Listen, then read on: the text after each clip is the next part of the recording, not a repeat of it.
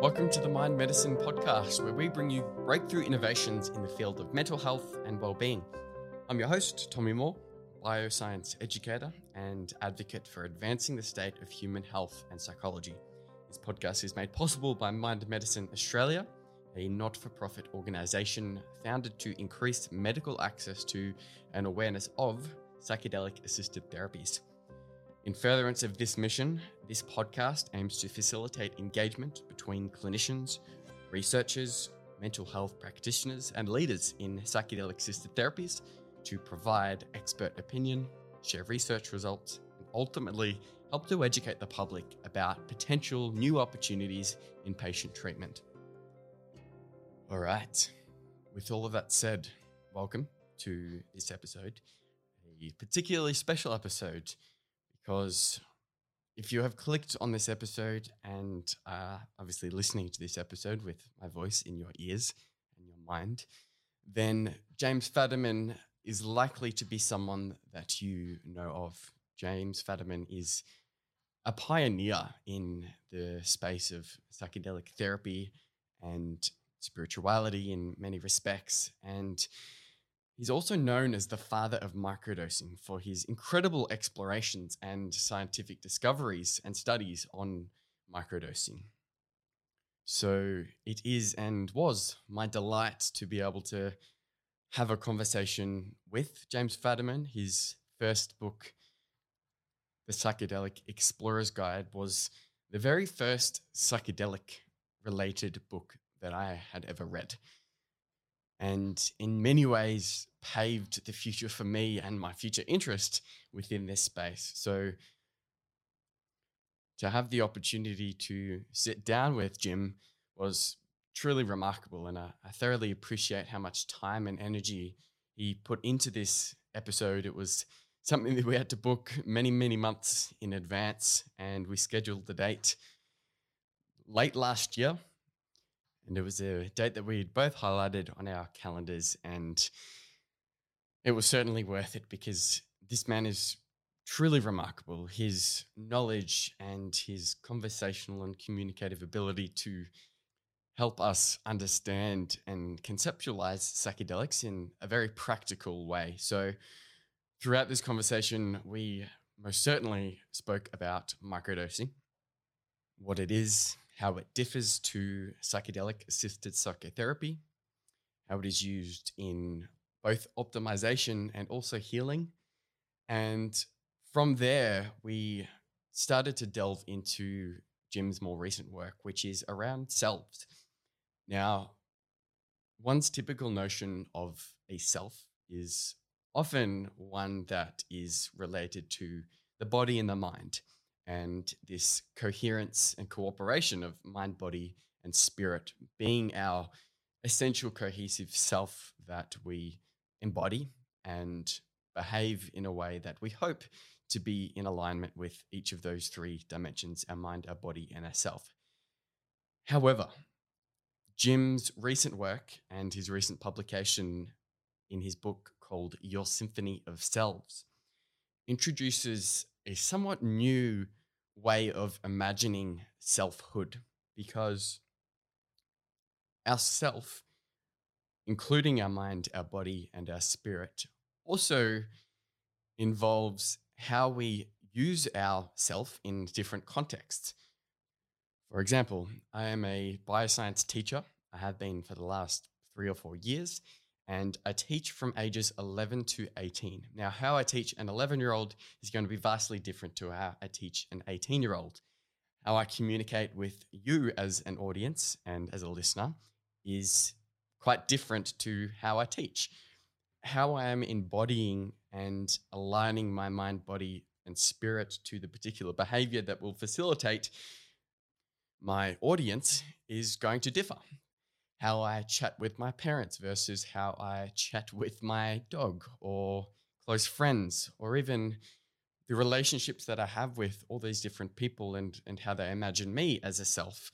I also have to kind of represent in each individual context. So it is in my ability to adapt to a new self and to actually recognize what self that is within myself creates a catalog of different selves in different situations.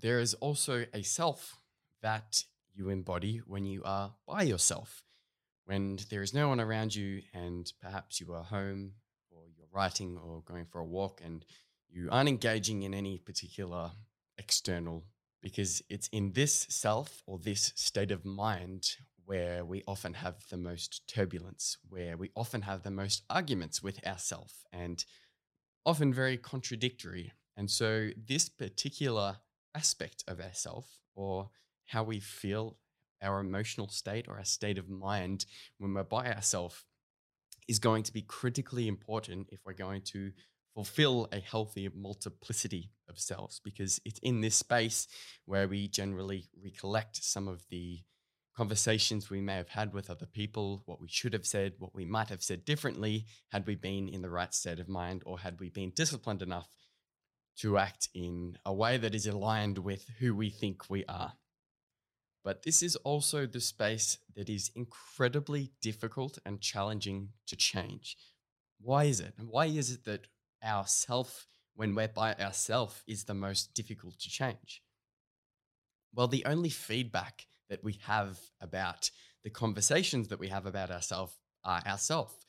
And so these rigid patterns of thoughts and emotions are very hardwired, especially if you're an adult and you're over the age of 25. It's likely that you have very rigid and robust ideas about who we think we are.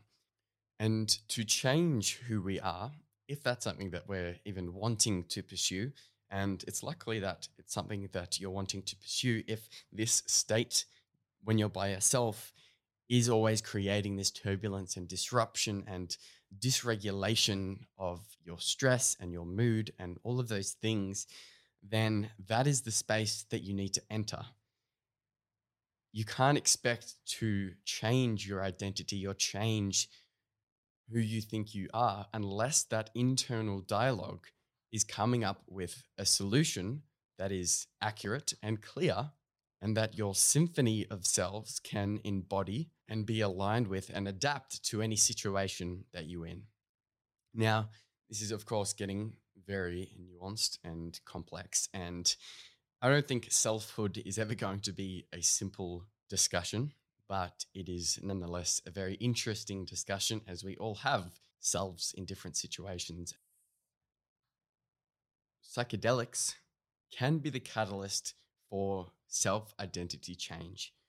It is certainly not the only way that you can change your identity and change ideas that you have about yourself, but it is one way, and it is a way that helps you to open up the capacity for change. Because in a normal waking state, it is honestly really, really effortful and difficult to hone in on those painful, dysregulated states that are preventing our optimal, healthy functionality as human beings in the world. This was a very long winded introduction, but I hope that this introduction helps you to conceptualize some of the ideas that Jim puts across throughout this episode because oftentimes I was listening and had the counter argument about the essential one self that is often written and discussed about in religious and spiritual texts, in that this one essential self or this God or this universal mind is one and eternal. Before I go down another tangent of theology and religion and spirituality and God, I will leave it there because we do discuss these topics throughout this conversation. So, thank you for bearing with me with this introduction. I hope that it helps as you listen through this conversation. So, whatever the state of mind or self that you are currently embodying, I hope it aligns with the conversation that you're about to listen to with James Fadiman. And where are you in Australia? I am in a very small town called Geelong. I'm not sure if you've visited Australia all too many times, but it's about one hour south from Melbourne. So it's a region uh, called the South Coast. So oh, right. it's kind of um, probably about 15 to 20 minutes from from the ocean. Um, a lot of surfers come down here. I'm not sure if you know the, the Rip Curl Pro surfing down here. I'm just trying to remember where I went out of Melbourne, which was where the fairy penguins come ashore. Oh yes, Phillip Island. Phillip Island. Yeah, wonderful. When did you Right. get down here? Uh, well, I was, uh, there was an international, I guess, transpersonal psychology conference, and I was asked to be the master of ceremonies. Yeah, and out of that, out of that was a, a trip to Tasmania, and um, I fell in love with Tasmania. Almost, almost literally moved my family there. Um, and then on one trip to Tasmania, I was in a, a bad car accident, so I know a lot about Launceston General Hospital, among other things, and Hobart's Hospital. yeah, Tasmania is really really beautiful. It's And Tasmania is wild beautiful. still. A lot of Yeah. untouched area. Um, because I was there earlier this year, and you know, you drive around and you see a lot of roadkill, and you kind of feel bad about the roadkill, but that also means that there's still There's so enough. many animals. Yeah, there's just There's there's- enough animals, right? yeah, beautiful. All right. Let's start with the uh, important questions first, shall we? Should I refer you as Jim or James Fadiman? Uh, Jim, because I'm now talking to an Australian, and we know better than to use any kind of pretentious name, let alone the horrors of being uh, a title. All right, Jim sounds excellent.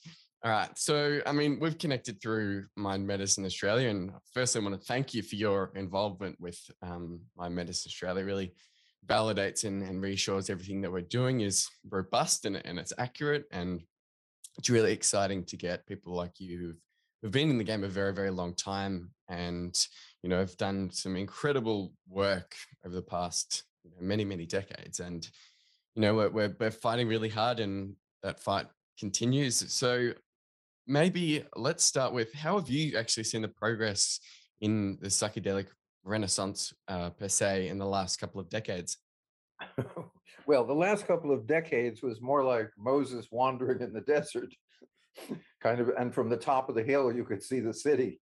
Um, it it I, I'm I'm remembering a, a different a different modality, but a, a physician friend of mine said I'm now being invited to speak at the same conferences that wouldn't let me attend some years before.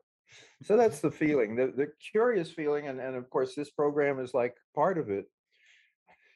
Uh, the information that a lot of us acquired when it was legal and kept alive when it was not uh, is now being asked for.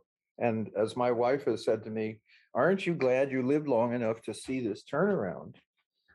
So moving from being a, a, kind of an outlaw, not not very serious one, um, to dealing with questions about you know which psychedelic company stock do you think is going to do well in the next quarter that's a very very different world uh, so i'm particularly interested in seeing if australia can uh, kind of basically leapfrog a lot of the nonsense and so far it feels that way that there's a movement moving quite quickly to actually doing um, well, it's called research, but it's really called confirmation because it's research that other people have done just fine in the last year or two. But each country um, seems to need to verify, you know, that that Australians with depression are similar to Europeans or Americans with depression. So, uh, very happy to see the research happening, and also to see, in a sense, training with MindMed preceding um, the, the ability to use any of it. And of course, there's no discussion that I've ever seen on MindMed with, and I've only been on a few times, uh, about the fact that Australians, like everyone else, uh, have been experimenting on their own as well. And that um, it may not be generally well known, but the mimosa tree, Australian, um, has the largest amount of DMT in it of any plant we know. Uh, I personally have no connection to DMT, and don't ask me. Um, but I am. Um, there is a company called Mimosa uh, which is not working with DMT at all, but that's where that little bit of trivia comes from. So not only does Australia have, as we know, the world's most fascinating animals, but it looks like you have a fairly good series of plants as well. well, there you go. And I'm sure all the uh, community that are listening say, where, where do we find this mimosa tree? well, um, since I encourage people to go walking in trees, um, um, I think it won't. It um, it shouldn't be hard to find, but it's well worth the walk. And at uh, worst cases, you've had a wonderful walk in nature. Yeah, absolutely. And there's a, a Japanese term called forest bathing, and it sounded when I first listened to it kind of like a little a, a, bit of that kind of preciousness that Japanese ideas sometimes have. But it turns out that when you walk under trees, you are actually being bathed in um, healing substances, healing antiviral and antibacterial substances, because trees all the time are busy dealing with viruses and bacteria and have, and have accumulated, you know, over the, the millions of years defenses. So you're actually having a physiologically healing experience at the same time you're having an aesthetically uh, healing experience. And yeah, it's really fascinating. Yeah, and and and the forests in Australia um, are, among the most you know wonderful to walk in that I've ever encountered.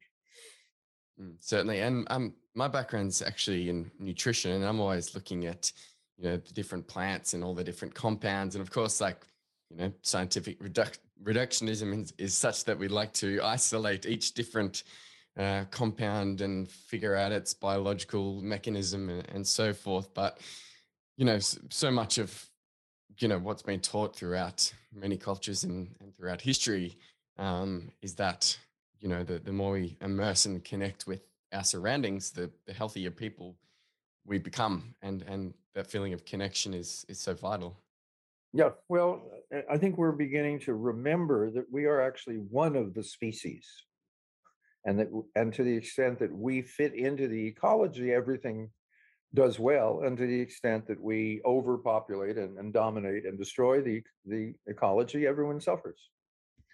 So one of the things, um, there has been research in psychedelics that say people who have used higher dose psychedelics um, have a greater appreciation of nature.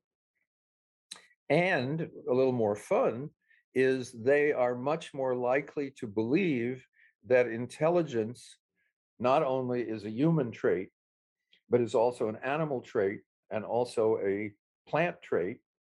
Um, and I'll just give you one more that's fun.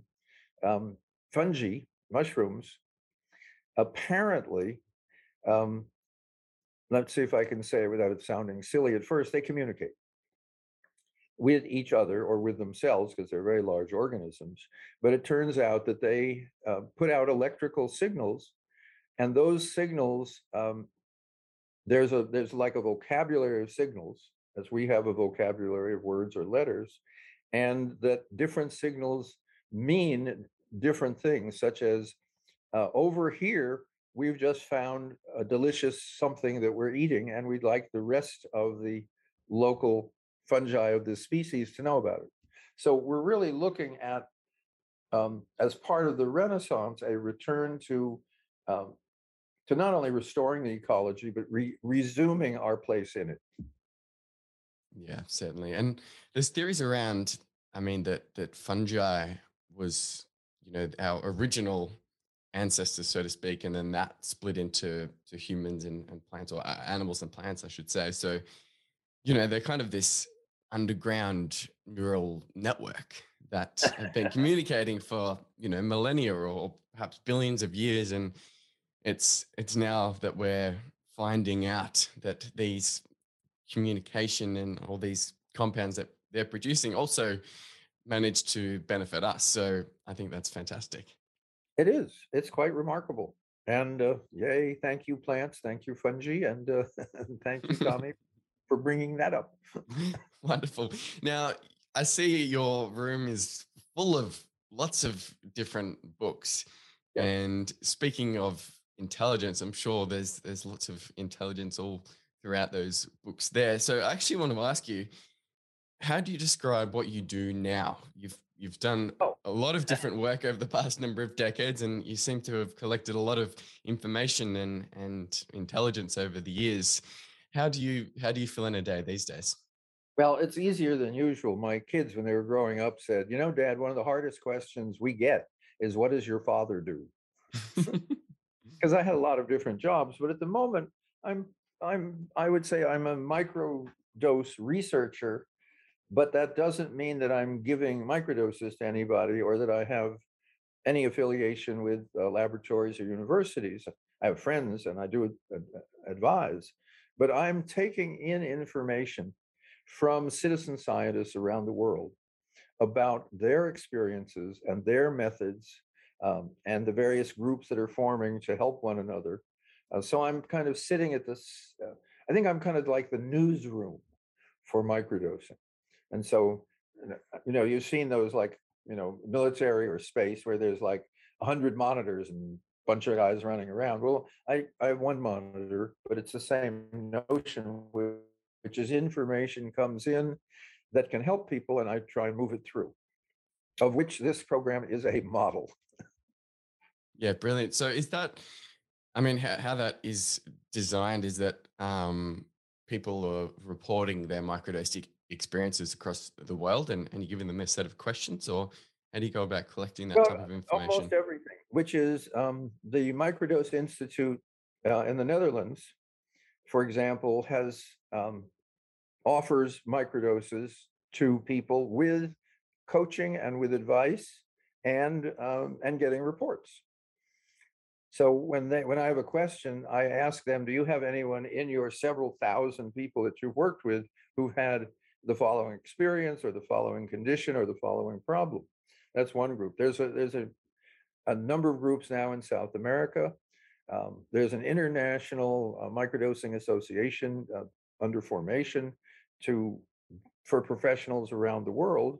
Um, and I have a site called microdosingpsychedelics.com, which was used to um, to give people kind of safe and eff- effective information, and also ask them to fill out a daily form uh, for up to a month. Um, so that was a large piece of our early data, and I get and also I'm I get mail. uh, my book, Psychedelic Explorer, Explorer's Guide, has now been around long enough so that people will write me and say, you know, I have read your book and I want to tell you my story.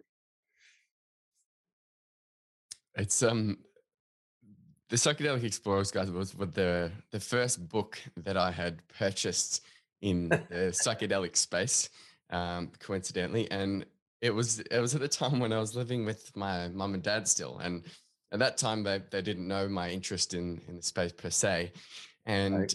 They found the accompanying PDF. it was kind of tucked in my my little drawer, and I don't know what they were doing, um, but they, they were just like, Tommy, what's this psychedelic explorer's guide? What's all that about? And I was like, well, I think there's there's a lot we need to sit down and discuss before I start being defensive about it all. But um, yeah, I mean, it, it's an incredible, incredible book, and it really lays out very clearly um, the context by which um, psychedelics can and, and should be used. Because, I mean, right now we're, we're talking about two separate things. We started with microdosing and we're talking about Psychedelic Explorer's Guide, which is, I guess, more focused on the, the higher sacred type journey. So perhaps let's first differentiate and the characteristics of each of those and what the, the proposed benefits of microdosing are um, Sure. versus what the I guess the intention behind a higher dose would be. Well, uh, Psychedelic Explorer's Guide is really almost entirely uh, my high dose work. And that's all I was interested in for really decades. And I think it's a kind of um, celestial joke that I'm now working kind of at the total other end, uh, where one of the definitions of microdosing is it has no psychedelic effects, meaning it has uh, high dose psychedelic, psychedelics are an enormous um, in, kind of explosion of, of inner experience, so much so that you can't really function. And so we've developed over the years, uh, the way you use them is, um, is, is really lying down with music or with eye shades and having an inner inner experience because what we now know is more parts of your brain communicate with more parts of your brain. And that gives you not only a whole lot of, of visual and auditory amazements, but it also leads to, to insights and to um, restoration of repressed memories. But it also um, bypasses the part of the brain which seems to be linked with personal identity, meaning the Jim Fadiman-ness is not my whole brain, let alone most of my body has really never heard of me. But when you step outside that part of the brain, um, you don't vanish. Instead, what you seem to do is to expand your definition of, of who you are. Uh, in Michael Pollan's book, he talks about an experience of his where he felt his his identity or his ego kind of spread all over the landscape like a coat of paint. And it's a, a, nice description of one level of expanding your your actuality of who you are. And if you you think about it, you know, you're immersed at the moment, we're both immersed in in a huge amount of air, for example. Now, is that part of us? Well, I just took in some. Is that part of me more more me because it's inside of me? And you know, one can get playful with that. But high doses tend to expand your vision of your uh, your actuality, not your identity, not your not your what's on your birth certificate. But that same feeling you get um, when you come out of like a forest into a beautiful sunset and you go and you become not you but you become part of the what you just what you're experiencing. So higher doses have a lot of very powerful life-changing effects. And they're now being both researched and um, tussled by lots of companies worldwide with all the wonderful benefits they may have. Microdosing is, is the other end. With microdosing, you don't lose any of your ability to function, which is you can, you know, run heavy equipment, you can drive, you can, and often do, do, do coding and other high tech work, um, play with your children, uh, garden, cook, and talk to your parents. All of those are not only normal, but somewhat better, somewhat more uh, facilitated. Microdosing seems to improve the system. It's a little bit like um, when you when you get your car tuned up, they don't really do much. They do a little tweak here, a little tweak there. They maybe change a little oil. They change the pressure in your tires a pound or two. Um, but when you first drive it away, it feels a little different very quickly you lose that awareness and it's just riding the way it does. But that kind of fine tuning of the whole system is more like what microdosing does. And there's a, a, very fine book called A Really Good Day. And um, it's a woman who is uh, an attorney living in Berkeley, four children, um, and had used a lot of uh, kind of psychiatric medications less and less successfully. And what she talks about is on microdosing, there was nothing she could point to. I mean, there's many things she pointed to, but nothing that overwhelming, but simply that she could realize that she was having good days and that she hadn't had good days for a long, long time. And at, at one point, uh, she's making breakfast for the kids before they go to school and it's it's one of the times of day when they know not to bother her because she doesn't really like doing this and she's singing and she's having a nice time and one of her kids looks at her and says mom is this one of your dose days and it was okay so she was still making breakfast for the kids with all that but her inner world was now um, in harmony with the rest of her life so microdosing has two major major groups who use it. One are people who have mental or physical issues, and the other people who are simply enhancing the quality of their life. And there are really now thousands and thousands of both, and we're getting a lot of information. Yeah, certainly. And that kind of leads me to a part that I was was wanting to discuss with you because I mean we seem to to separate psychedelics in psychiatry versus psychedelics in optimization, whereas sometimes I feel like, you know, treating illness versus promoting wellness are one and of the same thing. It's it's a matter of, you know, feeling more connected with yourself and, and being able to em- embody yourself and understand yourself in in a in a greater capacity. So, you know, sometimes it's obviously with with Mind Medicine Australia, our primary focus is, you know, to treat the vast amount of people with really difficult mental uh, health issues. So I think despite it, it seeming like it's quite a separate thing in that, you know, there's this, this population that are using it for optimization purposes, whether it be for you know, improving concentration, focus, uh, creativity, etc. Um, I feel that it, it is kind of one and of the same thing, but I guess people are at different levels of health. And I just wanted to also come back to this um, notion that you kind of brought up as it related to our self identity. Um, mm-hmm. because obviously you've, you've also written another book somewhat recently about our symphony of selves.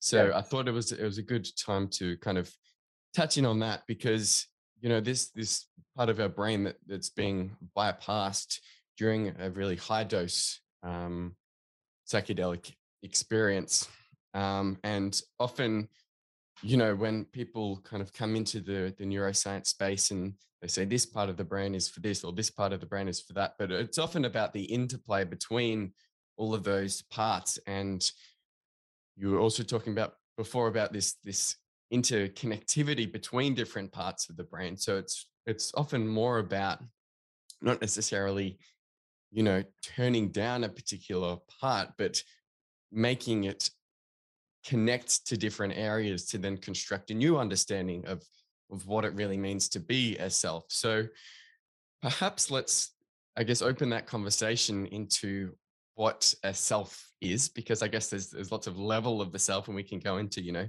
emotional, well, physical, or, let or all of that. Hold, so let me, let me hold that off because at the beginning of your discussion, as you were making this transition, you you talked about really this one of the central issues in psychedelic research, which is medicalization or is our psychedelics good for people who are ill, deranged, uh, in somehow um, suboptimal?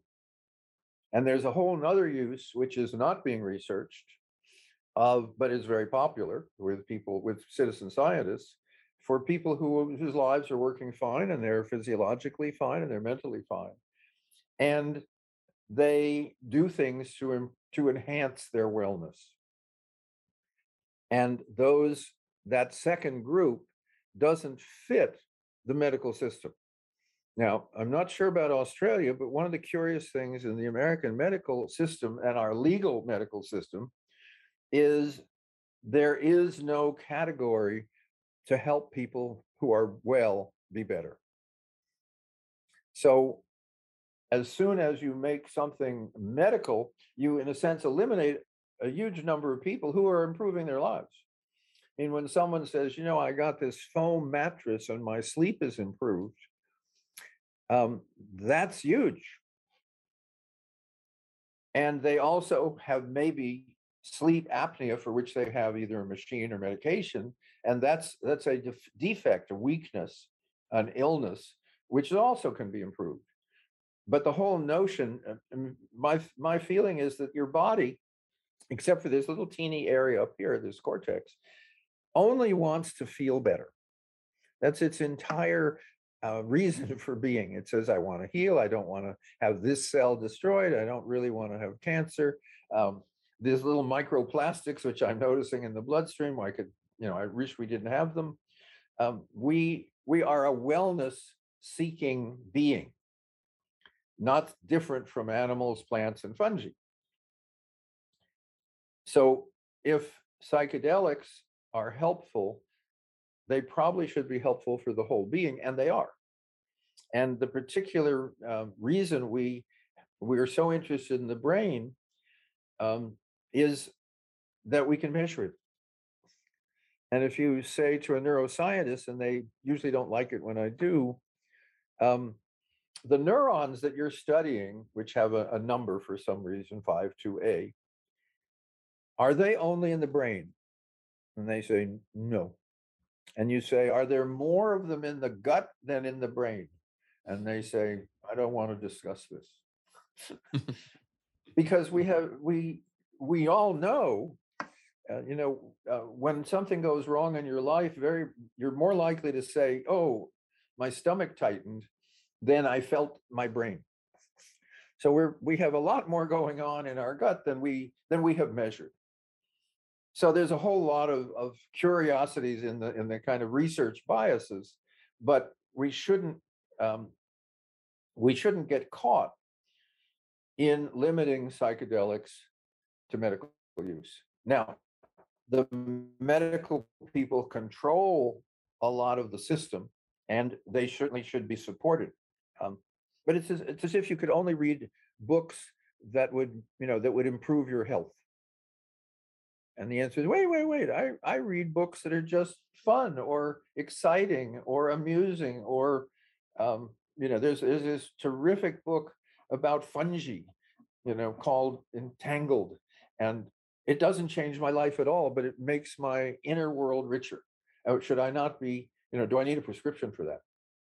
Okay. So that's a uh, not even a bias. That's simply a reporting that psychedelics have been historically, at least for the past four or 5,000 years where we have records, used both for healing and for health. Okay. Now, what's a self? Oh my goodness. What is a self? oh, a self is usually when someone, um, you're walking along and someone says, Charlie, you don't do anything. But if someone says, Tommy, you're probably going to turn around. So you know you're not someone else. That's that's the kind of basics. Okay. Now, you've been brought up without it necessarily having been made clear that you're a single, unified, consistent self. Except that it's not true. Because you know that there are things that you've done. And even as you've done them, you think, oh my God, why am I doing this? And if you've ever been in a relationship with someone like your parents or your siblings or your beloveds, sometimes they do amazingly inconsistent things. And if you say to them, How could you have done this? And they say, I don't know. Or it just felt like the right thing to do, even though now I can see maybe it wasn't, and so forth. We also have, um, well, here's the simple one, okay? You are now my research subject, okay? Um, have you ever argued with yourself? Yes. Okay. Who was the other person? Myself. it had to be, right? It had to be. There's nobody else in your head. And have you ever changed sides? You know, the argument convinced you. Okay. Many times. okay. So, so that's a kind of very, very uh, obvious awareness that we all have that there's something more complicated than a single self. Because a single self to be consistent, um, well, we just don't have it. We don't see it. And so, again, I don't have much theory, but I have a lot of observations. And my observations are that people behave differently in different situations. Okay? And that difference can be uh, can be a mood, but usually it's much more uh, complex than that. Um, for example, right now we're having an interview, you've got some technical equipment. Part of you is listening to what I'm saying. Another part of you is kind of planning the next question. Another part of you is thinking, is this going well? And they're all in there and they're quite different. And when we're done, you're going to take off the headphones and you're probably going to open that door behind you and you will shift into a different self. And that's healthy normal and why human beings are so capable of being um, able to cope in very, very different situations. And if you take another very, very, um, one of the things a lot of people I notice do, and that COVID made harder, is they would have work clothes and non work clothes. And it was a way, in a sense, of identifying who they were. So if I'm a um, a plumber, I have my work clothes. If I'm a executive, I have my work clothes.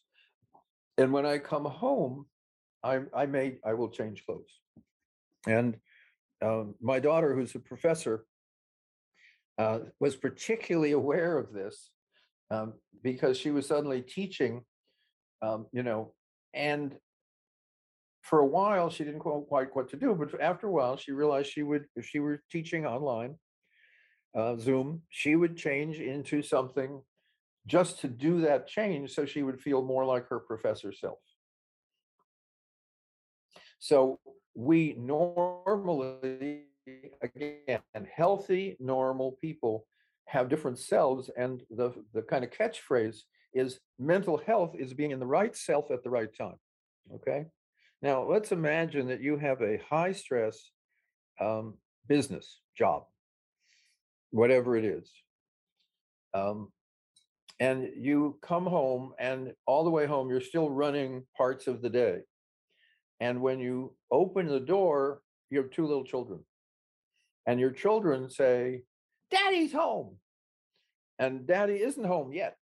But you shift, and within a few minutes, you can be lying on the floor with small children on your stomach, throwing one in the air and laughing.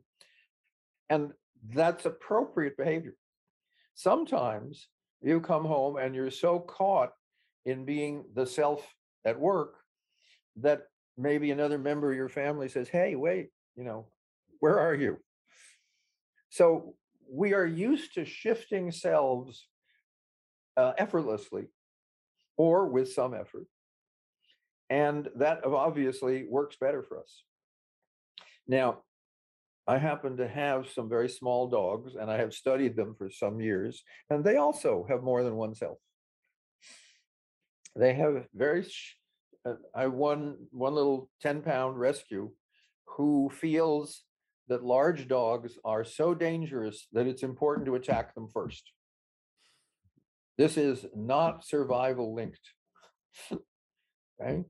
And this little sweet, loving dog suddenly turns into this tiny little monster with sharp teeth. Um, and then very, very quickly stops being that. So we see it in animals as well. So that's that's the the the point of the book, Your Symphony of Selves, is to allow people to begin to to to notice what I'm just talking about, to notice in themselves, and that noticing makes for a remarkably easier easier and kinder life because one of the things you do early on is you start to be more forgiving of someone who did something that you really didn't like because what you understand is very often that's a part of them and it's and it doesn't show up very often. So that's that's a that's a not a brief answer. It's eh, i don't think you can do a, a brief answer about selfhood um, by any stretch of the imagination. Um, but i was it was only yesterday i was looking through um, a couple of research papers um, coming back to to neuroscience a little bit and yes you can yeah. you can sigh a little bit but i was looking at like interoception and exteroception just as, as, as general terms and i was looking at the kind of um how people become more interoceptive if, if that's a word um, after like a meditation retreat because you know when you're very very alert whether that's you know three hours after your waking phase when you're, you're in the morning and very alert you know the, the salience network which is kind of this this scanning network where you're all scanning your environment you're, you're looking around you're like trying to absorb all, all the information around you um, and trying to react to that that information around you. And then when you know why people so many people find it very difficult to stick with a meditation practice is because they're so used to scanning that environment and kind of adapting and I guess in, in, in some ways like, you know, readjusting your state of mind to the environment, um, Right. which kind of makes sense in, in this selfhood kind of example. You, you go to the family home, you're, you know, scanning that environment and, and you're, you're making sense of what self to, to embody there versus you're at work or, or, or exercising or, or whatever it is. So I found it quite interesting that um, there's this adaptability of this network um, that can you know shift from being more exteroceptive to interoceptive and i was wondering you know if if psychedelics could could play that kind of role in kind of instead of shifting to shifting from exteroception to to interoception um, through a psychedelic experience and then kind of really diving into what self and the selves that are being embodied in these different contexts. Well, um, it's not totally clear. See, it's clear that all of your selves have access to all of your capacities. So interoception and exteroception are again situational. I mean, the, the thing that is um, meditation is a in a in a basically attempts to limit your outer view. I mean, I mean traditional Zen meditation, um, as Kennett Roshi, uh, Roshi that I dealt with for some years, she said um, there are two ways of doing meditation. One is you face a wall, and the other is you face another person. Uh, she says the wall is actually easier um, because what you're trying to do is is stop the system that is reactive and determine what is the system that is intercepted. And that turns out to be, as is called, a practice. And what Kennett Roshi would say is the reason they call it meditation practice, and we make it as easy as possible. You get a cushion, you get a nice room, you get nothing to distract you. The purpose of meditation is so you have practiced well enough so you can make use of it in the world. And a lot of inter- a lot of meditation teachers seem to have ignored that part of it. Is that meditation physiologically is beneficial, but I think Kennett Roshi uh, was much wiser in saying the whole that a meditator should be able to function more more successfully in a world of varied possibilities. Okay, and those varied possibilities very often um, one makes a change in self going through a door. Literally, um, you enter a house, you enter, you go to a concert. As soon as you enter the concert space, you're you're in a you're in a different place. You're behaving differently. Um, you know you you know we have that thing. I'm going to have a good time, and there are two ways you do that, which is hey, I'm going to have a good time, and you're already even though you haven't shown up yet, starting to have a good time. The other is I'm going to this goddamn concert, and I'm going to have a good time anyway. It's a little harder because the concert's designed to push you into the parts of your brain where it's easier to have a good time. Now, psychedelics, uh, microdosing allows you to basically make these moves much more easily because you're physiologically actually uh, more more attuned both to inner and outer. And I'm thinking of lots of, of people who've written and said, when I am microdosing, I am better at. And that ranges from uh, higher function math. uh, Someone wrote, I took the I took the hardest math class that Harvard University offered, and I was microdosing during it, and I found it quite easy. Okay. Now, for you and I, there's no amount of psychedelics that could probably make that happen. But also, he was clearly already had a lot of skills. Um, other people have one that interested me was a lot of people do athletics better, but literally physically better. I can lift more weights, I can run faster. But one that was interesting is someone who was um, playing volleyball. They played volleyball, whatever level of seriousness, and they said, "I don't know that I was, you know, um, working the ball any better." But I was very much more aware of the of everyone else on my side and the strategies that we were using. So I was a more effective member of the team. And that's a different set of skills. So the, the thing that makes microdosing hard to uh, to fathom for people is we're used to thinking in in little boxes. You know, I have a medication for headache. I have a different one for sinus. I have a different one if I have a pain in my foot. Um, but if I'm take the other branch, which is what could I do to help all those? Well, how about a better diet? Oh, does a diet affect the muscles of your toe? Well, not exactly, but it affects all the your whole body, which includes the muscles.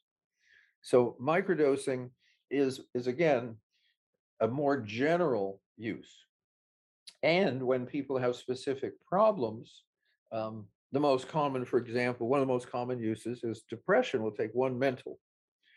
And maybe um, 80% of people who microdose who have been what's called treatment resistant depression, which always means a terrible term. It's like we're blaming them.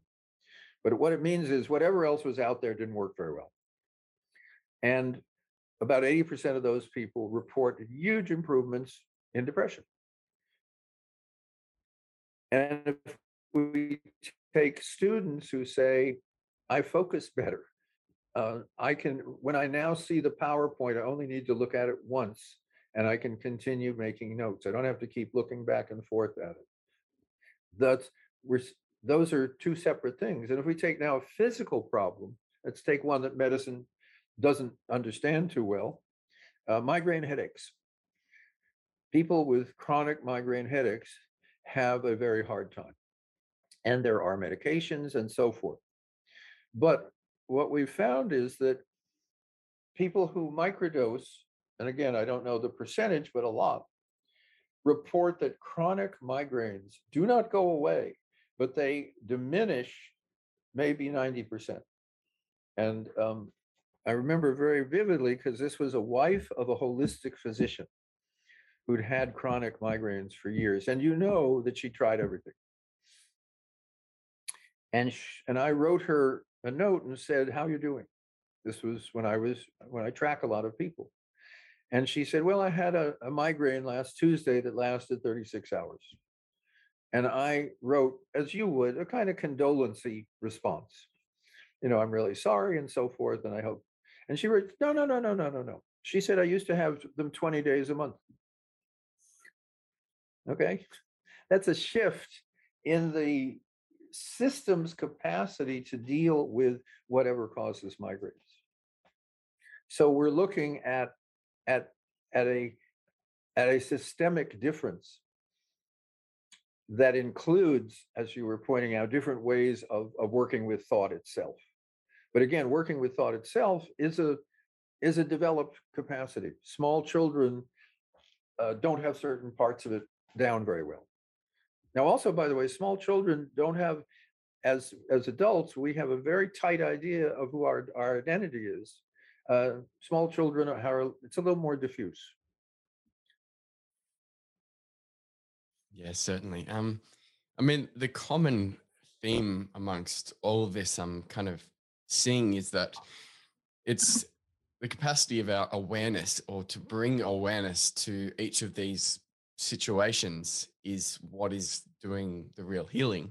You know, often people who have a difficult time by themselves and are always, you know, seeking whether it's external validation or always trying to do other things to kind of get them away from the part of themselves that they they don't want to, you know, yeah, the, it's the it's the cloudiness or the, the darkness inside of them that they're trying to avoid where something like microdosing can i guess shift that mentality of almost it being pleasurable to lean into the resistance that your body creates. Like i, I think of it in in that that mathematics um, example where you know having quote unquote a, a greater capacity to be aware of of the situation then leads to you know you leaning into that resistance and almost having intrinsic pleasure from the resistance and then that in itself leads to to growth and expansion well we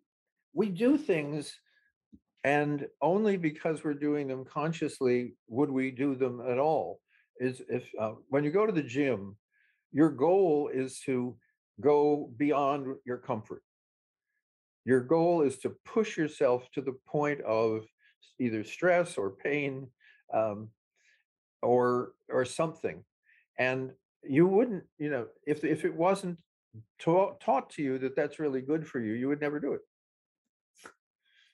Here, here is a weight that's more than you can handle. Carry it around, and it will not do you any good. No, I won't do that. So we set up situations that push our edges, and we like to, because uh, you never know how far you can go unless you go a little farther than that and realize that's too much. Um, my my brother, uh, who was spent a lot of time in Africa, climbed Mount Kilimanjaro. And when you and and by the time you get up there, you have very little oxygen, and you are uh, you probably have altitude sickness. And the only reason you got that far is the the African who has come with you as a guide has kept saying, "You can do this. You can do this." And so my brother um, made it to the top and was lying there, feeling that the death would be infinitely more more preferable. And he looks up, and there's a little pile of rocks, maybe 20 feet high, and at the top of it, there's that that little um, you know stake with a little booklet on top where you're supposed to sign in as, as if someone's going to go look. And he had made it, this was like a three day trick. And he never made it to the top. Okay. Uh, that there was a level of self destructiveness to his body. His body said, I don't care about what your interests are. We are done.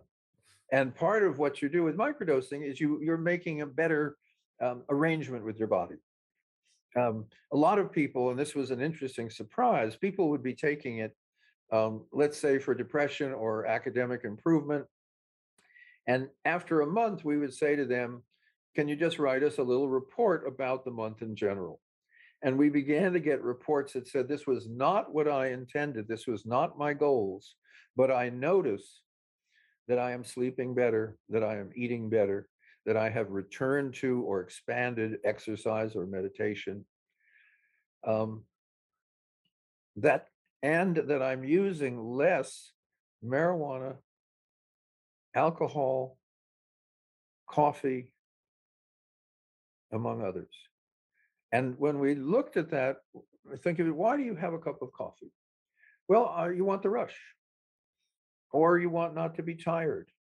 Um, you also may want to be in a social situation, but for some reason you don't ever do decaf in those social situations. So you and alcohol, you want to feel that bit of relaxation, that bit of letting go of some social roughness, so forth. But if you are feeling better about your system is working better, you have less interest in that. Now, gee, I feel so good this morning. Coffee's just no, not just no need. Okay, that's a shift. And so that's the shift that we're looking at. Um, the, the see when you do scientific studies, you you try and have as few variables as possible, so you miss all the kind of surprises. When citizen science happens, you you are looking for this. You know, you get the surprises because people will do things that you never could ask them to do in a laboratory setting. And so, how did we find out that microdosing changes diet? Okay. Uh, that's a really hard thing to study. But it's a really easy thing if you're looking at your own body. And and, and here's the, the, the I'm thinking of a very early, uh, wonderful report writer. He used to write long, long, long things every day about. I know more about his life than my own, perhaps. But at one day, he's a real junk food user, and he's also been a heavy cannabis user, and his cannabis use is way down. And he says, I was at a restaurant and by God, I wanted the salad. And he he understood the revelation that his body would rather have the salad than you know the chips. Um, so that's the the way we're discovering how microdoses seem to um, improve your capacity to be more of who you would rather be. Yeah, it's essentially like a it's a shift in your identity and then you're building up this new ev- evidence for this new identity and being able to then reinforce that through yeah habits and, and healthy behaviors that then you know obviously will, will cascade into a healthier version of yourself yeah. so that, that makes a lot of sense um in terms of i mean the self and i mean a, across history through religious texts and, and everything we have this you know idea that there's this one essential self. Right there, one god there's one self. Right? What i was kind of going to ask because i guess this idea of god or consciousness um, is this one essential self and perhaps all of the types of selves that are i don't know if we want to think of it hierarchically where it's the essential self and then the, the consciousness and its contents, essentially, mm-hmm. uh, the different variations of states of mind or selves. Is is that kind of line up with that idea, or how does the idea of multiple selves differ from theology? Well, um, remember theology. When people talk theology, they're usually talking Christianity, Judaism, Islam, all of which have the notion that there's a single God. Now, unfortunately, um, the rest of the world doesn't share that particular point of view about divinity. Um, and even if you actually look at look at something that probably we remember called the Ten Commandments, and one of them says, "Thou shalt have no other gods before me." Now, what does that suggest? From Jehovah's point of view, there are other gods. And if you actually read the Old Testament, there's all kinds of moments when Jehovah says, I will not have you worshiping those other gods, which happen to be, in most cases, agricultural gods, because the Jews stopped being a wandering group and were now settled. And when you settled, your crops will mean a lot more to you than your sheep used to mean when you when you were a sheep herder. So obviously, agricultural gods are really people you want to be on the right side of. So there's a lot in the Old Testament that is clearly uh, polytheistic. Judaism becomes monotheistic only much, much later after Babylon and a lot of things that we're not interested in. Uh, if you look at almost all religions, even ones that have only one, they have one central God, but they have a lot of kind of minor beings. You know, um, there are devils and there's angels. And if you actually know Catholicism a little, there's nine levels of angels, um, all of whom are, you know, semi-divine characteristics. So it's not clear that one God is the best model for a universe that seems to be somewhat complex. And if you go into Buddhism, where there is no divinity except that everything is divine, if you go to Hinduism, where there are aspects of humanity characterized by various gods, um, if you go to ancient Greece, um, ancient Greece had obviously a lot of gods who were very, very human. They fought with each other, they slept with each other's uh, wives, they um, did all kinds of things. Uh, but if you went to a Greek temple, there was a lot of these gods, and you should be, you know, friendly to all of them. But they had another one called the unknown god, in case you miss somebody. So there are a lot of other models, and of course, all earlier religious traditions were had a multiplicity of divinities. So, so we have to look at that. Um, the notion that there's an essential self um, usually there uh, people like the term higher self um, and so forth and and we know we've made you know jordan gruber and i that wrote the book we know we talked about it at length and we decided the problem with the higher essential self is that there's no evidence for it. Doesn't mean it doesn't exist. And the test case that we came up with is if you have a higher best self that always makes the best decisions and gives you only terrific advice, what is its favorite restaurant? and when I do that with people, they they are startled and they're mad at me, and then they try and answer the question, and they realize that the quote essential higher etc self has no attributes it doesn't have a favorite color you know it doesn't have a, a, a musical group it prefers. Um, it doesn't have any friends. Okay? So if if we are not sure whether it exists we're back to what are the best selves at the best time. And for instance um, I would say I'm kind of a peaceful person. Um, I avoided being in the military because I felt that killing people was just, I just wasn't, didn't feel right, whatever reasons.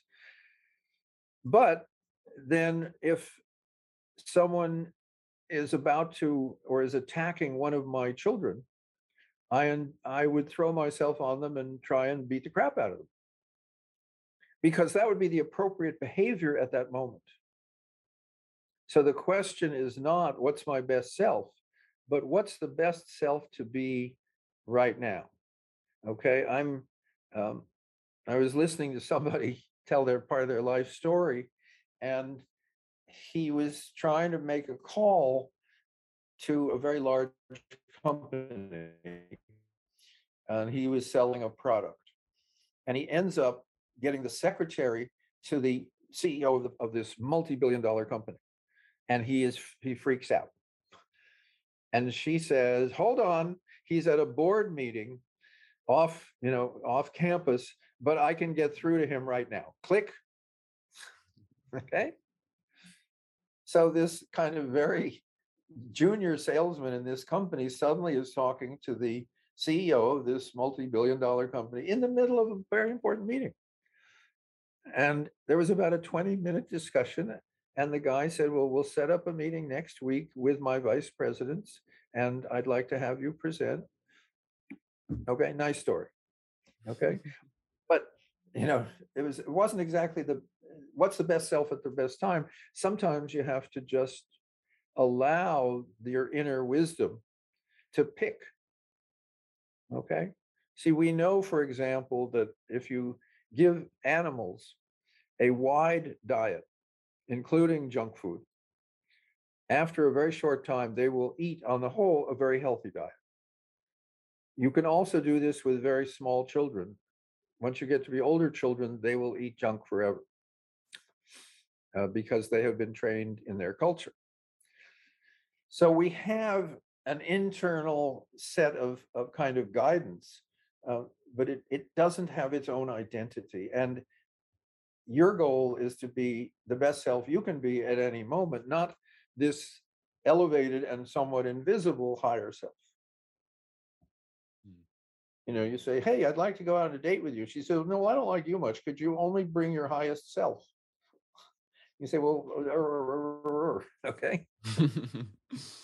yeah. And I suppose in terms of, of, of selfhood and, and that essential self that we're kind of coming back to and, and forth from, um, I mean, I, I, can kind of imagine that people are thinking about, well, it, it's not a self per se, this this higher self. It's more just like the essence of of existence. It's your opinion. Yeah, it's your mm. opinion of what's the best.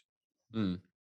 I mean, yeah, it's like the the, the essence of, of time and space in as a as this yeah. cosmic consciousness. Um, and well, let's let's continue on with this discussion of, of selfhood as it relates to the integration process after psychedelic experience. I think this is is really interesting space um, because you know, as I was mentioning before, you know, people can kind of go about their day and not necessarily be in in too much pain, but right. when they experience themselves or have that time of solitude, and then these things come up and they don't know how to deal with themselves and don't know how to, to react to that. How, how would you, I guess, open the discussion around how we can use this understanding of our different selves in the integration process after this, um, I guess, a, a high dose psychedelic experience has been had? Well, let me be radical just for a moment. Um, Psychedelic Explorer's Guide is a beginner's guide. It's to allow people to have safe effective psychedelic experiences, and it's got a bunch of research and it's got a bunch of wonderful stories. Selves is necessary to understand integration. Your symphony of selves is about understanding who you actually are and how you can work best with that collection. It's as if, and we, you know, there's a phrase that it takes a family to raise a child. Well, it takes, you are a family. Okay. And what happens in a psychedelic experience, high dose, is you let go of whatever your belief was about your identity. And for a few hours, you find that I'm not Jim Fadiman, but I'm not gone. In fact, I can see way over in the corner Jim Fadiman. So it turns out that I'm more than that. And he doesn't know that. In fact, he's probably only can imagine what it's like because he isn't in this higher space. So when we, in fact, all the little Jim Fadimans are equally not aware of necessarily their totality, just as you know the, the cells in my in my arm may not really know much about the cells in my kidney, but they sure work together well. Okay, so my goal my goal is to have it all work together well. After a psychedelic, you can, in a sense, decide what which of your cells needs to be more active, more present.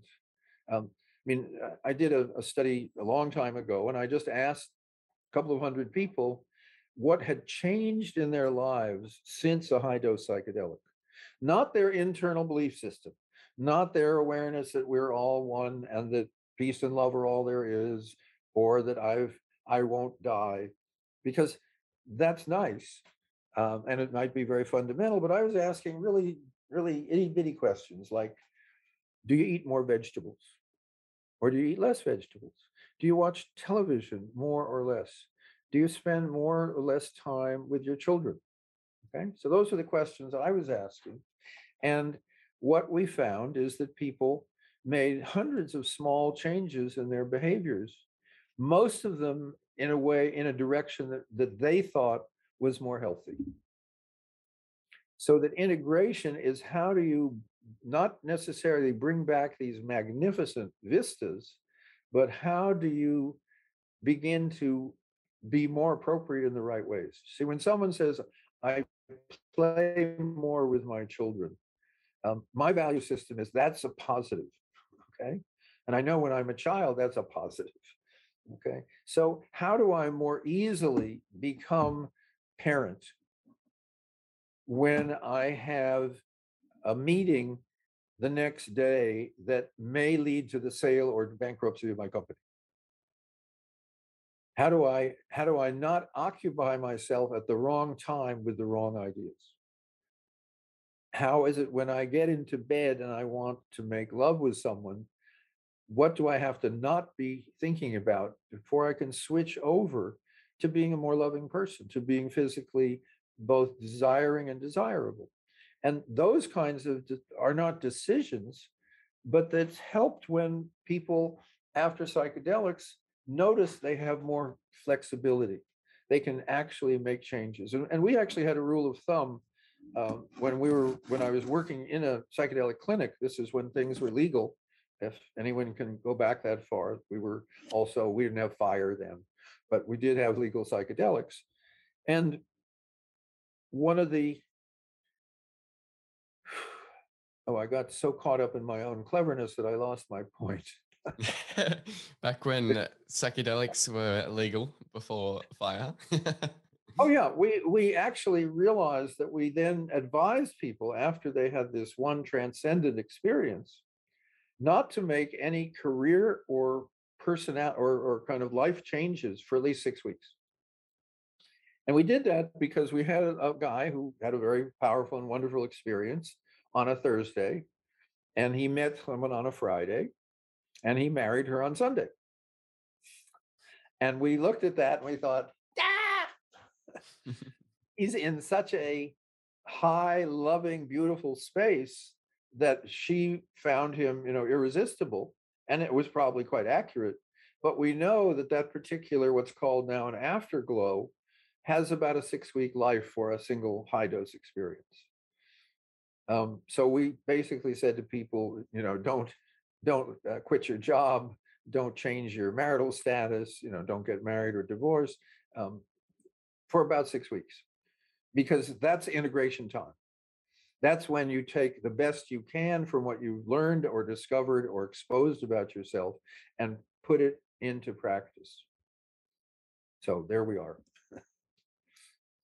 Wonderful.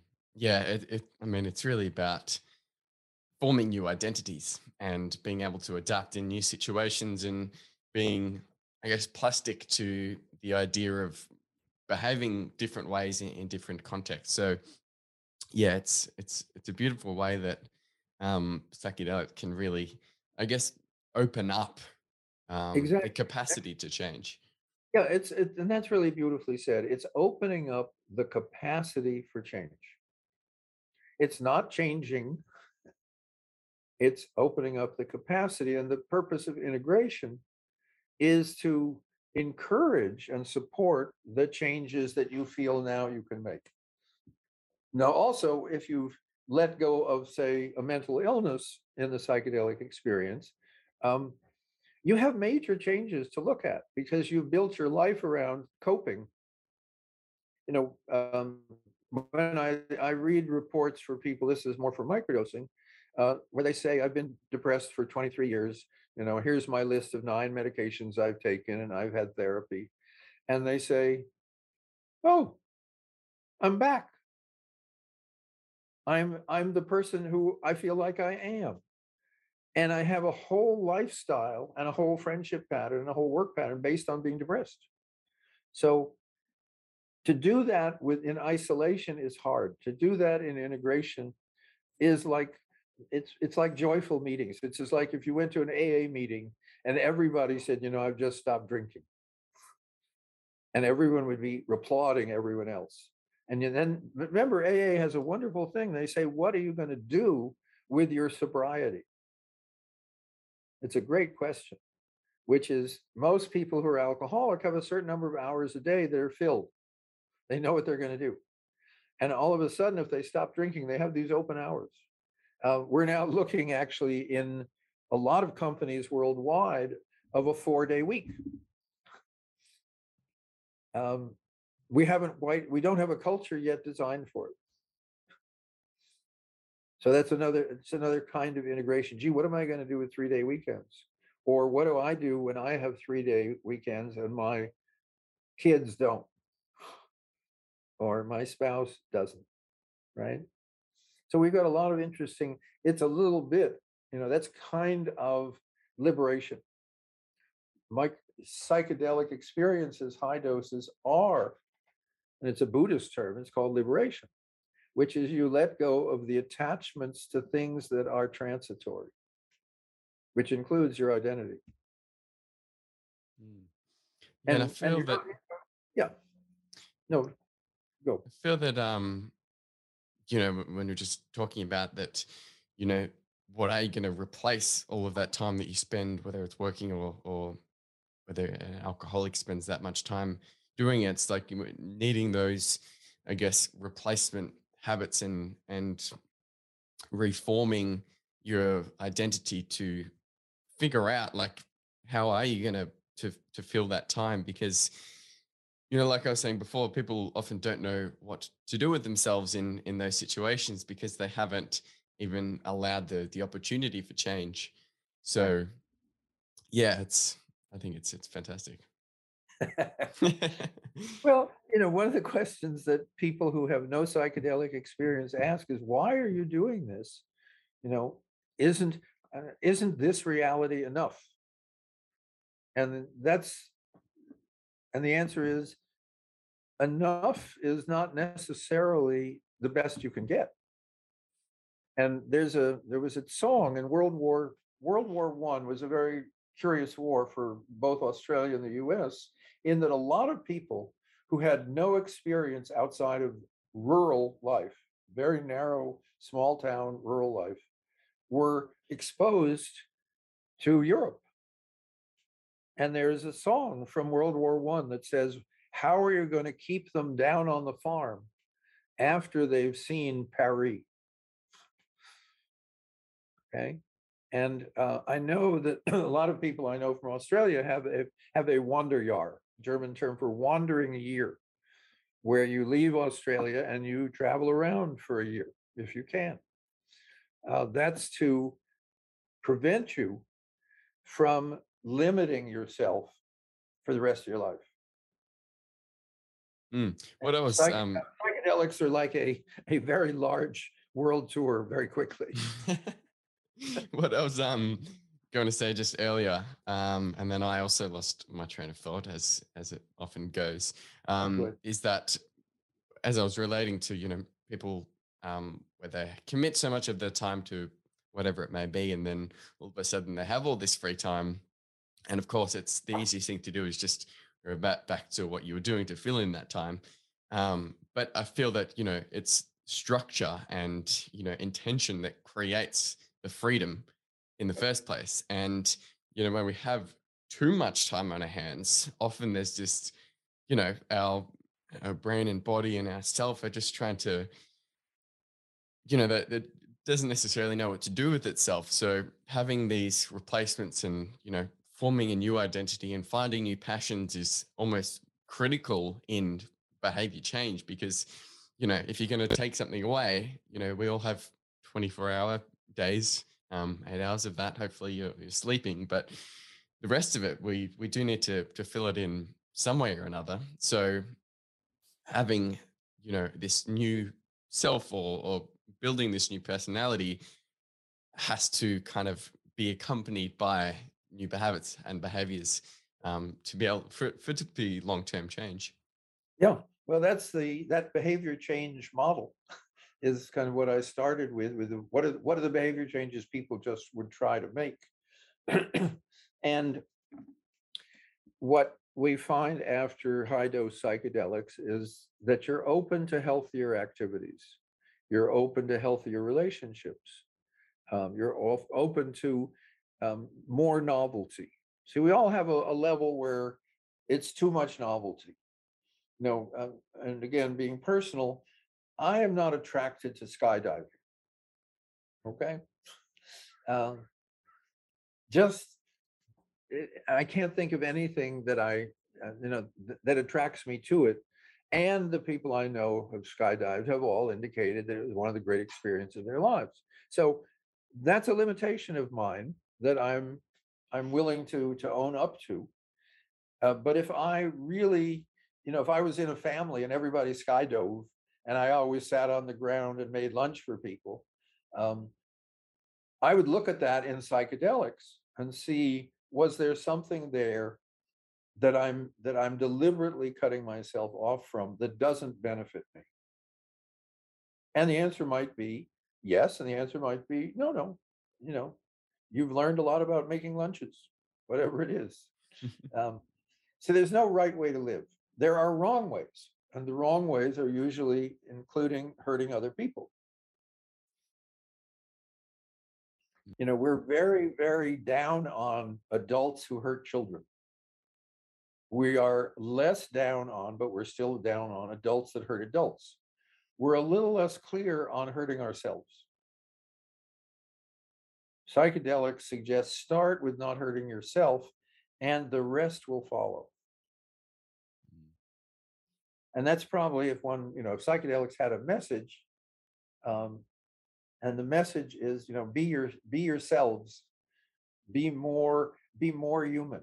You know the uh, the buddha is is defined as buddha is a normal human being. That's the definition of buddha which is he is simply able to express and feel what is open to everyone mm-hmm. as nature intended. Yeah, as nature intended, and nature gave us these very unusual plants. See, one of the things that's curious is there's psilocybin mushrooms, and we have a receptor in our brain that exactly works with them. Okay, we have a few more receptors that are less well studied, but that's we, you know, we know one, and there are others. The psilocybin was was in the mushroom before there were human beings on the planet. Okay. Now, it's unlikely, except in a fairly long range planning divinity, that God said, well, I think I'm going to make these mushrooms with psilocybin. And, you know, 15 million years from now, I'm going to take this primate and so forth and so on. Uh, possible. The other is that there is a natural expression of awareness built into a lot of things. And there are a lot of ways to get there. Uh, meditation works, fasting works, trance dancing works, prayer works, being in a loving enough relationship works, and psychedelics work. So we have a lot of, you know, the system as it should be um, has multiple points of entry. It's not fail safe because we fail, but we have a lot of ways to recover and to repair and to restore and to revive uh, ourselves. And psychedelics, I think, are among the more uh, flashy, the more amazing and exciting. Uh, I was talking to a number of undergraduate students, and, and a woman said, Is it true that using mushrooms just once could change your whole attitude about the world? And I said, Well, there are two two areas where I know that's true. One is just what you said. The other is college. College is supposed to do exactly that. It's supposed to change your view of the world, only it does it very slowly and with lots of ways to not benefit. Um, mushrooms are designed to to kind of put your put your concerns aside and allow your system to work in a way that it is designed for, but is, doesn't get much use.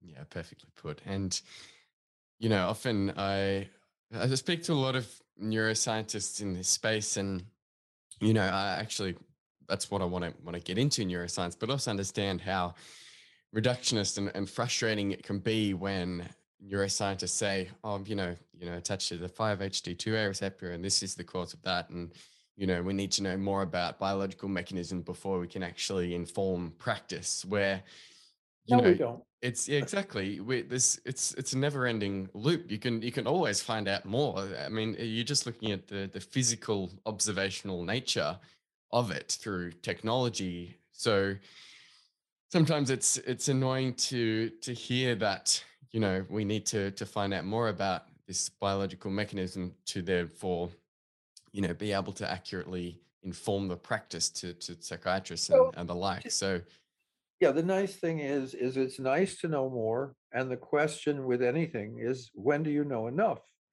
And um, what it is, is uncertainty is uncomfortable for most people. Um, I taught for a while in something called design engineering. And design engineering is people build stuff. And we had graduate students, all of whom were engineers, some of whom were going to go on to be design engineers. Those were the ones that liked uncertainty. See, if you're inventing something, it's never existed before. The chances of it working the first time are very, very small. But no one's ever tried either. And there's another kind of science which says we can make improvements we can make small improvements there. We will know more, but we're not taking much risk. And what I've seen is the people who take enormous risks, we only hear about the ones that succeed, most of them fail. You know, um, Musk says, I'm going to invent a machine where you can do tunnels by just digging a hole like a mole does. And everybody says, we've been building tunnels, you know, for decades. We've built them underwater. Uh, you know, it's not going to work. And he says, well, it might. and he's willing to put, you know, uh, millions of dollars and people on top of it, and it it's working. Um, most of us would have run the other way much earlier on. Um, that's not saying he's a good or bad person, but he's someone who is very comfortable with massive uncertainty. And what I think psychedelics do is they uh, they they allow you to to to realize that while you don't know practically a lot about most things, you know enough to function. And the neuroscientists are people who like to do that. Okay. And they, their problem is not that they don't like to do that. Their problem is they want to convince you that they're more important than perhaps they are. For, I mean, if we take, um, if we take peyote, we know that it's been used successfully, literally for 5,000 years. If we take psilocybin and we look at, at the archaeological evidence of mushroom stones and so forth, it's been used for thousands of years. I don't think the Aztecs knew the mechanism. But then again, let's take something which is a little easier, which is if I have an apple, I have no idea what the mechanism is when I bite into it and it is nourishing. I can tell that it's sweet, but that's about it. And it has a certain texture, which is not a determinant of healthy or not. But I, I have decided that things in nature that have sugar in them are designed for things to eat them. Now, that's probably only one of sugar's many, many mechanisms because it's an energy source and so forth. Um, we manage with remarkably little information about almost everything. And scientists are people that want to do that. Um, poets are people who want to explore how language can change consciousness. Um, and then there's kind of people like me that just sit in the newsroom and retell these, you know, stories of other people and lives change. And the reason we wrote the Selves book, as I've, I've written a self-help book, it's not bad, but it's like all other self-help book. At the end of a self-help book, you have to do stuff. You have to go apologize to your parents. You have to change your diet. You have to go to the gym. Um, you have to be kind to animals, something all self-help books have that that extra go do stuff what's wonderful about the selves book is people read it and say oh i'm seeing things differently oh yeah i can see that example yeah i've done that oh by saying to my wife you know once in a while when you do that thing it drives me crazy i don't I, that's just part of you and I don't like that part, but I love the rest of you. Because, for instance, most of us have a, a relative that we don't want to invite to major family events. And either 15 years ago, you know, Uncle Abner, who we all loved, but 15 years ago, he cheated your father in a real estate deal, and we haven't talked to him since.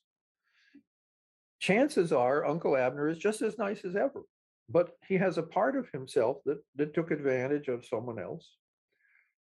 And once we get that that's a part, that's one of yourselves, you don't have to throw everybody else out. You know, it's like here's this family of eight children, and one of them is really awful. Therefore, I don't want to see any of them.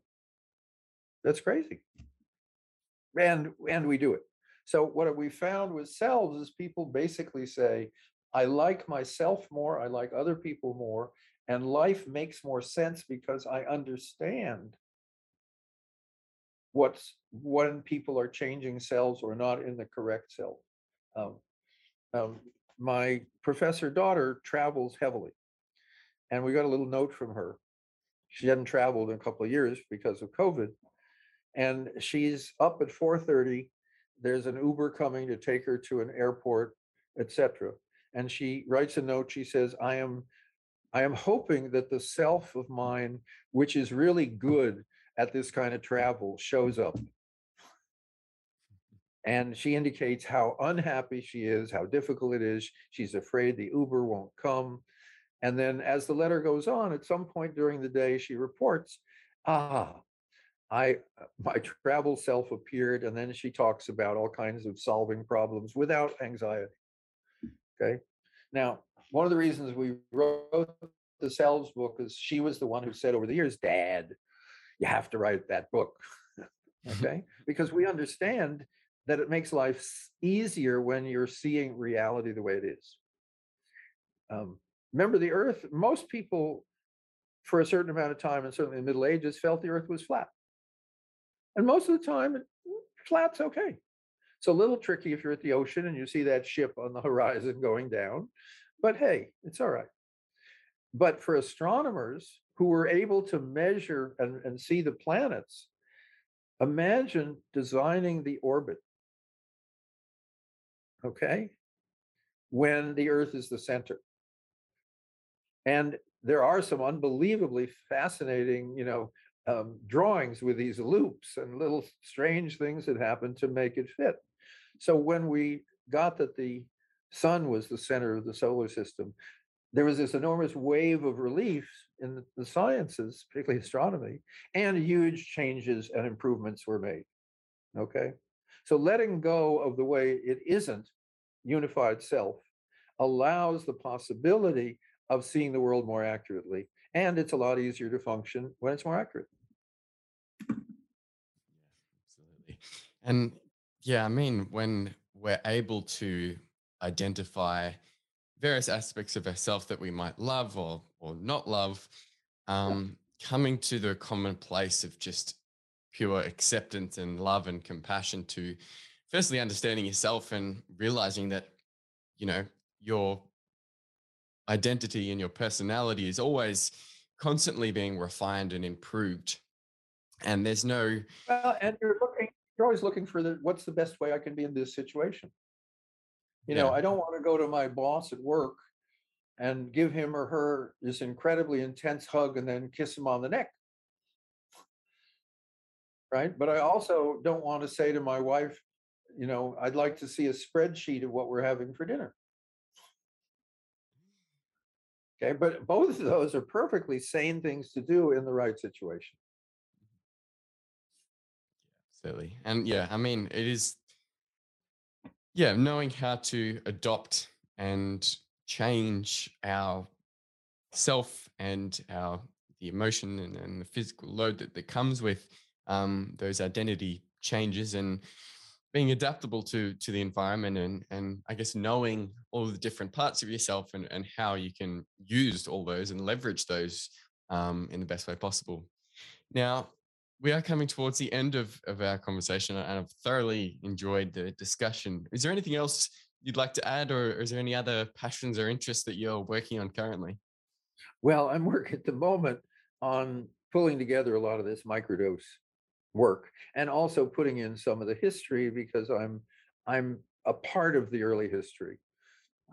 And uh, it's a, that part is kind of vanity press but having just been reading a biography of, of Stewart Brand, a remarkable biography called Whole Earth, um, understanding the history of human beings is inherently valuable because we all are puzzled on why, how other people came to be how they are. And the reason, again, uh, it's a little bit of an info commercial for the Selves book, but it's so much easier to function when you're not trying to uh, to make those orbits, those crazy orbits, to make people fit into consistency. Um, it, you know, now now that we've you know we've worked in this way for some years, um, it's painful when people um, denigrate parts of themselves rather than say, you know, there's a part of me that needs help just as again, think of your family. Um, there's there's therapies which say we're going to take your you know the cells, the parts of you that are terrible, and we're going to fuse them into yourself. And I thought, but nobody asked them, do they think that's a good idea? You know, it's kind of like saying, well, I have eight children, one is misbehaving, I think I'll kill it. you don't do it that way. okay. So you don't do it to yourself either. So a lot of people, and I think all of us have parts that say, oh my God, I just did something that is that the rest of us really don't like. And sometimes that person needs that part of you needs help, needs therapy. And that's fine. One of the problems with therapy is the person that needs it often doesn't isn't the one that shows up.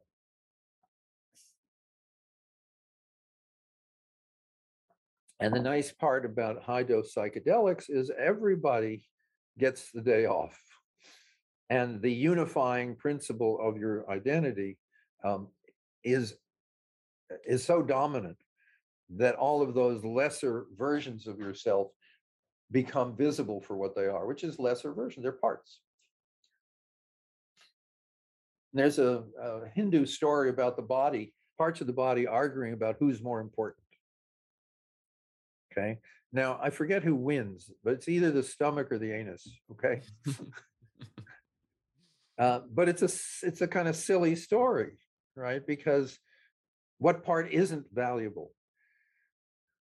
Okay. And there are parts of us, and what we've found is when when you start to look at the part of yourself that you don't like, that most of you don't like, and rather than let's beat it up or hide it in a closet, you say, well, what do you need? Um, Tim Ferriss, um, who's insanely absorbed in, in studying his own body and his own reactions, has a diet system, and it's a very tough diet for six days a week. And he says on the seventh day, you take a, a splurge day, which means, and he then describes unbelievable amount of trashy junk that he can manage to stuff in in one day. And knowing that he can do that makes it very easy to be on the very strict eating program, the rest of it. And not having it is much, basically, we all know that, that, that the word for diet is followed by failure. And it's failure because you haven't really gotten the rest of the body to agree. And so what Tim is saying, well, there's a part of me that really doesn't like this at all, and I have to give it time, or else it will misbehave. so, so be be kind to yourselves and get to know them better. Um, and one of them might be, you know, there's an argument: is there a conductor to the orchestra? And the answer is maybe if if the orchestra votes for one. Perfect. Now you've you've been brilliant um, this whole conversation, and I, I, thoroughly appreciate the time and energy and space that you give to our organization and the time that you've set aside today to to speak with me and, and share all this information with the community. So I really appreciate that. Um, if people are wanting to obviously reach out to you or look into your work, they can obviously um, buy Psychedelic Explorer's Guide and your Symphony of Selves. Is there any other way that they can um, reach out or, or find more information? Well, for information, that's the basics. Now, when people write me and say, um, well, if you go to if you go to microdosingpsychedelics.com, that's one word. Um, one of the questions that we answer, you know, is can I take a microdose with some medication or supplement or something? And we have there's about 180 responses to that question. These are all people who've said, I'm using such and such and I microdosed fine. Uh, on that site, we have in large letters at least two or three places, don't ask us where to get anything. okay. Um, and, uh, you know, and I can be reached particularly if you have a good story at, at my email, which is jfadiman at gmail. And I try to answer most things, uh, and sometimes I screw up. Wonderful. Well, Jim, thank you very, very much. Uh, I thoroughly appreciate your time and this conversation. Well, and I particularly want to shout out to the people that I don't know who would have been my friends had I moved to Tassie. and I still may make it. Well, it could have been. Yes, you're never too old. Come on down okay. to Tassie. awesome. Thank you so much for listening to this episode and for your interest and support in mental health and psychedelic therapy. Please be sure to check out all of the links that I've attached to this episode and also other episodes for ways that you can support the continuation of this podcast. In any case, thank you for your ongoing support by simply listening to this episode and your willingness to learn more about psychedelic therapy and mental health. So, with all that said, I will see you here for the next one. Thank you so much for listening to this episode and for your interest and support in mental health and psychedelic therapy. Please be sure to check out all of the links that I've attached to this episode and also other episodes for ways that you can support the continuation of this podcast. In any case, thank you for your ongoing support by simply listening to this episode and your willingness to learn more about psychedelic therapy and mental health. So, with all that said, I will see you here for the next one.